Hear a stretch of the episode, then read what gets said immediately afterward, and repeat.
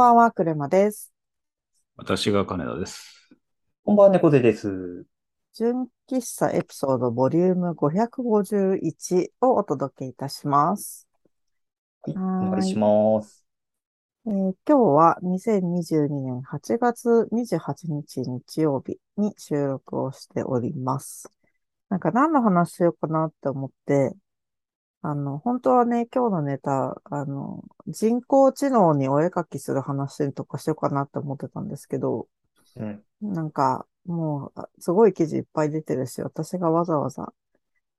ポッドキャストで話すネタでもないなって思って。と話したんだって。ね、せ、あの、ああ、先週話したんだ。548いや、ごめんなさい。もっとね、それ忘れてるのもやばいんだけど、もっといろいろあったんですよ、その後。あ新しい。うんはい。結構あの話伺った後に、結構記事もいっぱい出て、そうそういろん。なサービスも出てきて、うん盛り上がってますよ。話しましたわ。あ、また話そうとしちゃった。なんか新しいインストールしてローカルで使うやつの話とかしようと思ったんだけど、その話はしません。おう で、えっと、今日は、うーんと、全然打って変わって家のインテリアの話をしようと思います。で、インテリアを最近変えようってすごいコツコツやっていて、まあ理由はコロナで自宅勤務をもうかれこれ2年半以上続けており、あの、家にいる時間が長すぎて、あの、そうするとあらがどんどん目立ってくるじゃないですか。で、うん。うち和室があるんですけど、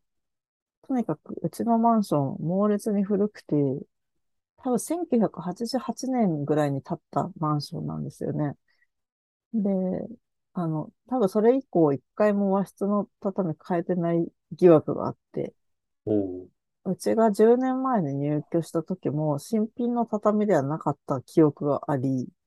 うん。で、その後住んでるうちにどんどんどんどんこう、なんて言うんだろう。も割れてくるというか、いぐさがかカピカピになってくるじゃないですか。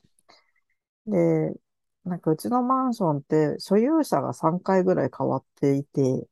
かん、それに伴って管理会社も変わっていって、借りた時は近所の不動産屋さんだったんですけど、なんか、今マンションごとなんか渋谷の方に売られていって、へえ。あの所有者が渋谷区で、かつ、えっと、マンションの管理会社もなんか恵比寿の方にあるみたいな感じで、うちから2時間くらいかかるんですよ。そうですよね。だいぶ離れてますよね。はい。で、なんか、畳変えてほしいみたいなやつを、まあ、LINE で連絡するんですけど、なんかあんまやってもらえなくて、うんマンション自体の外壁にツタが張ってるとかも、伝えてもあんまりやっていただけなかったりとか、なんか行くの大変なんですよって逆ギレされるみたいな。っうん。ていう、なんか住民が自分で頑張らないといけないマンションなんですね。その代わりすっごい安いんですけど。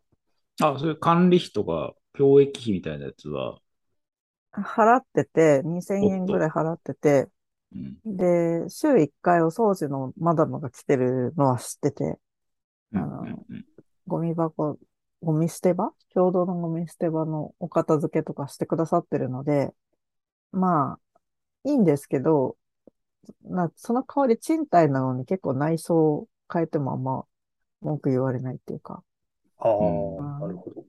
で、なんか別に今管理会社の文句を言いたい時間じゃなくて、変変えようっていう話なんですけど、あ、それで畳がすごくボロボロになってきちゃったから、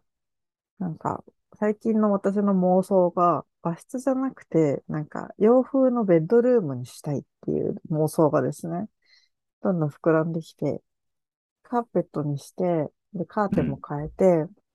あの、ベッベッド用のリネンですごいいろいろえ家の模様替えっていうか、色、色の面積がすごい大きいから、それで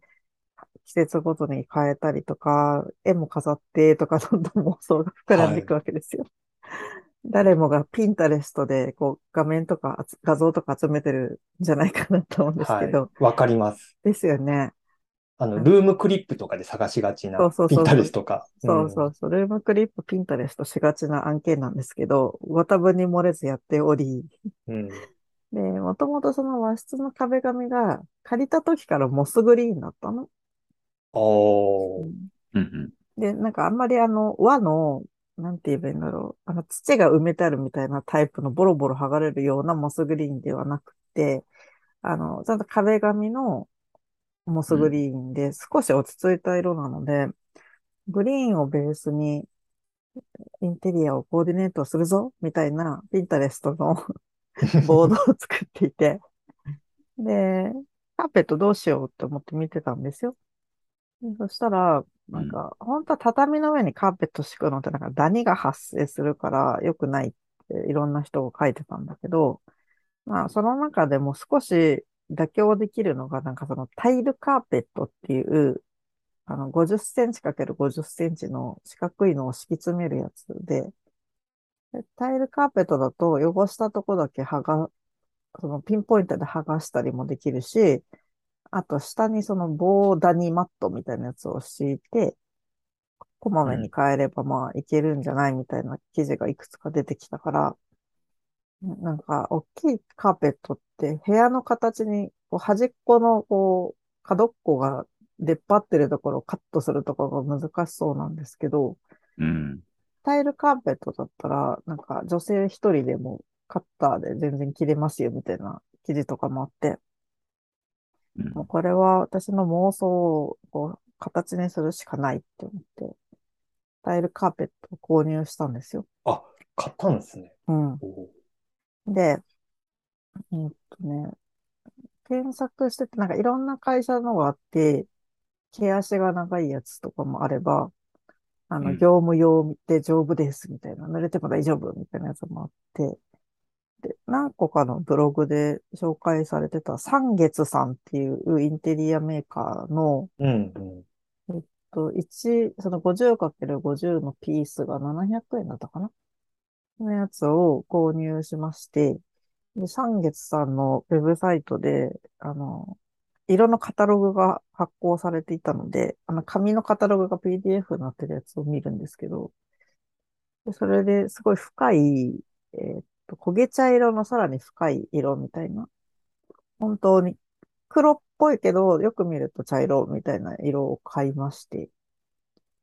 で、うん。部屋のサイズを測って、50×50 のタイルが何枚いるのか。で、カットしたらここがいらないみたいなのを全部図に書いて、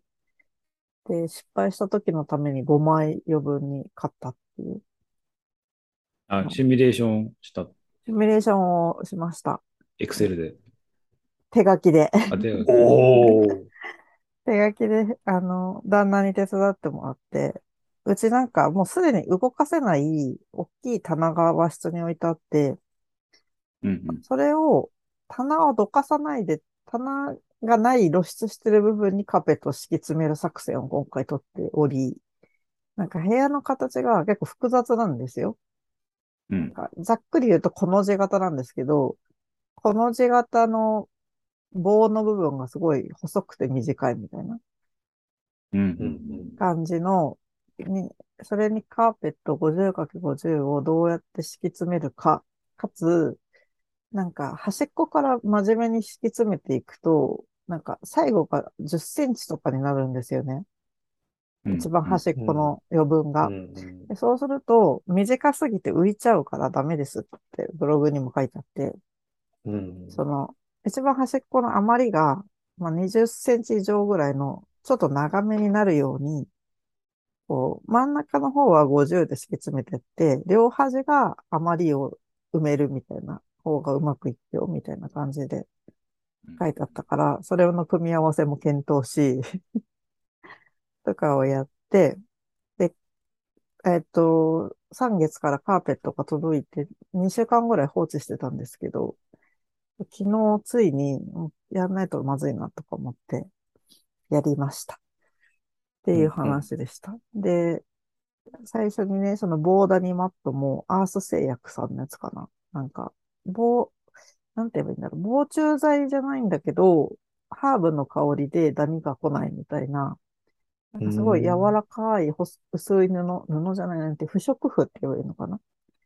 あの、マスクの材料みたいな。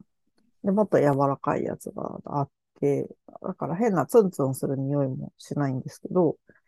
それをまずお部屋に敷き詰めて、で、上からその三月さんのカーペットを、あの、さっき話したような、その私が計算した左右の余りがこう25センチぐらいになるような組み合わせで置いてって、うんうんで、なんかマット切るのもっと結構大変かなって思ったんですけど、マットの裏地が、なんて言うんだろう。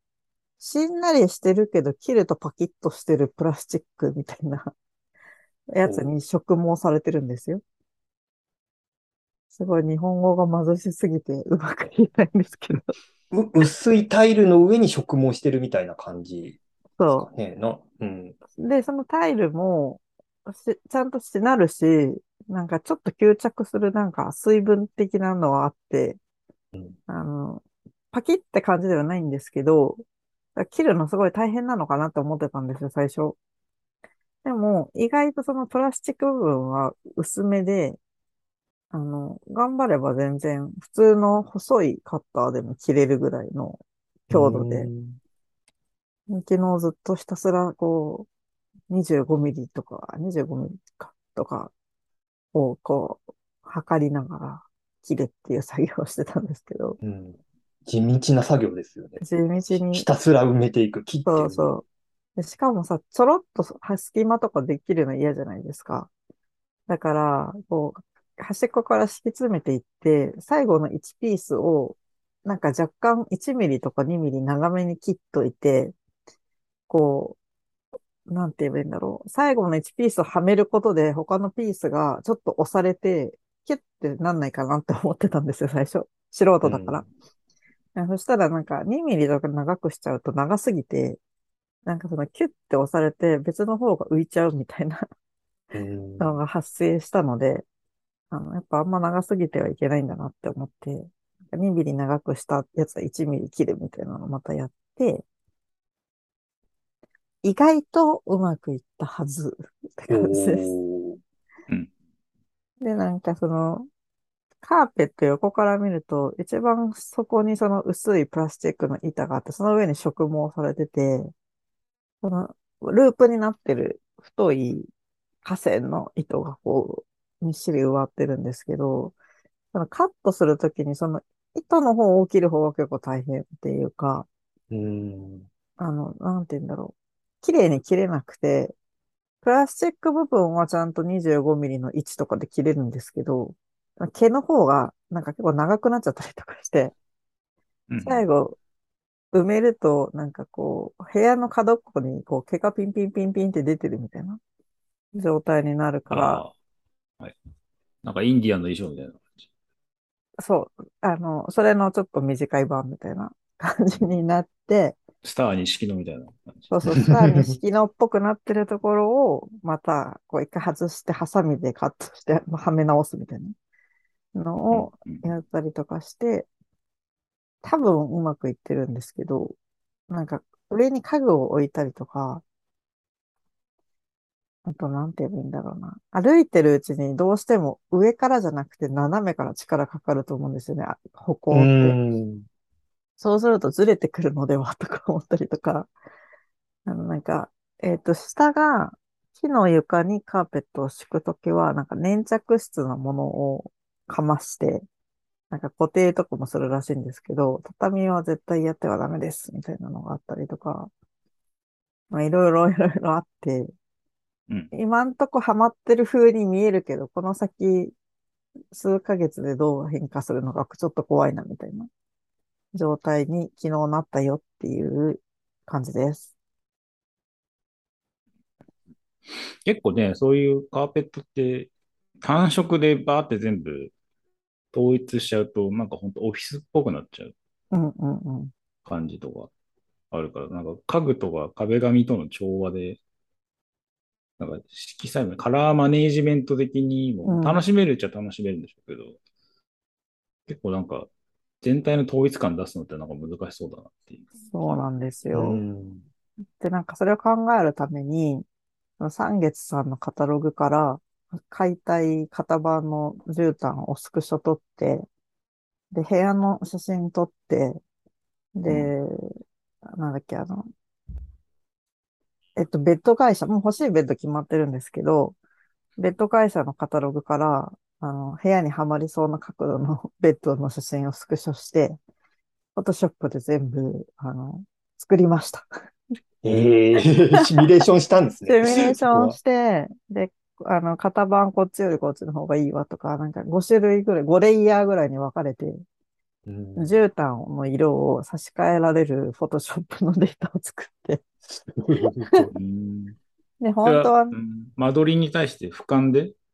斜めからかなあ、斜めなんだ。うん 3D。うん、3D って言えばいいか。奥行きがそう。平面なんですけど、うんえっと、き長直方体の角っこからもう一方の角っこを見てるみたいな構図の写真で、なんかベッドの写真とかもそういうのが斜めから撮ってる写真があるじゃないですか。そういう感じになっており、い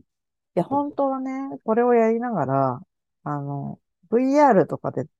見れないのって思って。ねえ、思いました。なんか、IKEA のアプリとかでね、ありますもんね。ベッドの、こう、A- AR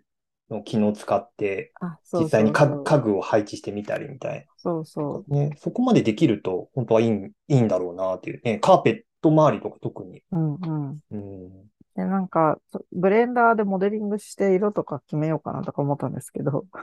すごい時間かかるし、まだブレンダーは練習中だから、時間かかるなって思い始めて、で、あと、あのー前も話したかもしれないんですけど、iPhone 13 Pro Max にはついている、ライダー機能っていう 3D をスキャンできる機能を使って、あの、自分の部屋のモデルをぐるぐる回して動かせる 3D のモデルをスキャンできるんですけど、で、それをデータ持ってきて、その上に、あの、ベッドはめてとかもやればできるなとか思ったんだけど、時間がかかりそうだから、自分が一番慣れてるフォトショップにひよったっていう感じで、ぐるぐる回すことはできないんですけど、で、なんか、こういうのをバーチャルショールーム、本当に企業はですね、あの、VR の中に、メタバースの中に作ってほしいなってすごい思って、うん。なんかメーカーが違うから、例えば全部 IKEA で揃えるんだったら IKEA のね、アプリとかでできるかもしれないんですけど、なんか絨毯は三月さんで、ベッドは中国の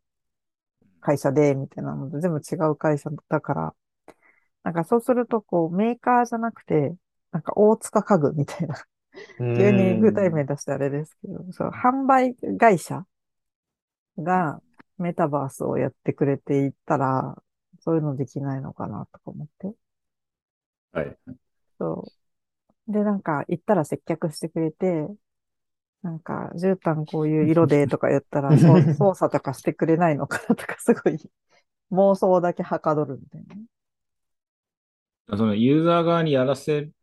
てもらえるのか、うん。そこの、その、いわゆる別のこちらのテーブルでみたいな感じにこう通されて、うん。そこで、うん。そこのコーディネーターみたいな人が、うん。いろいろこう、提案じゃないですけど、そうそうそうそうそう。そそこそこで接客のタイミングが生まれるわけじゃないですか。うん。だから、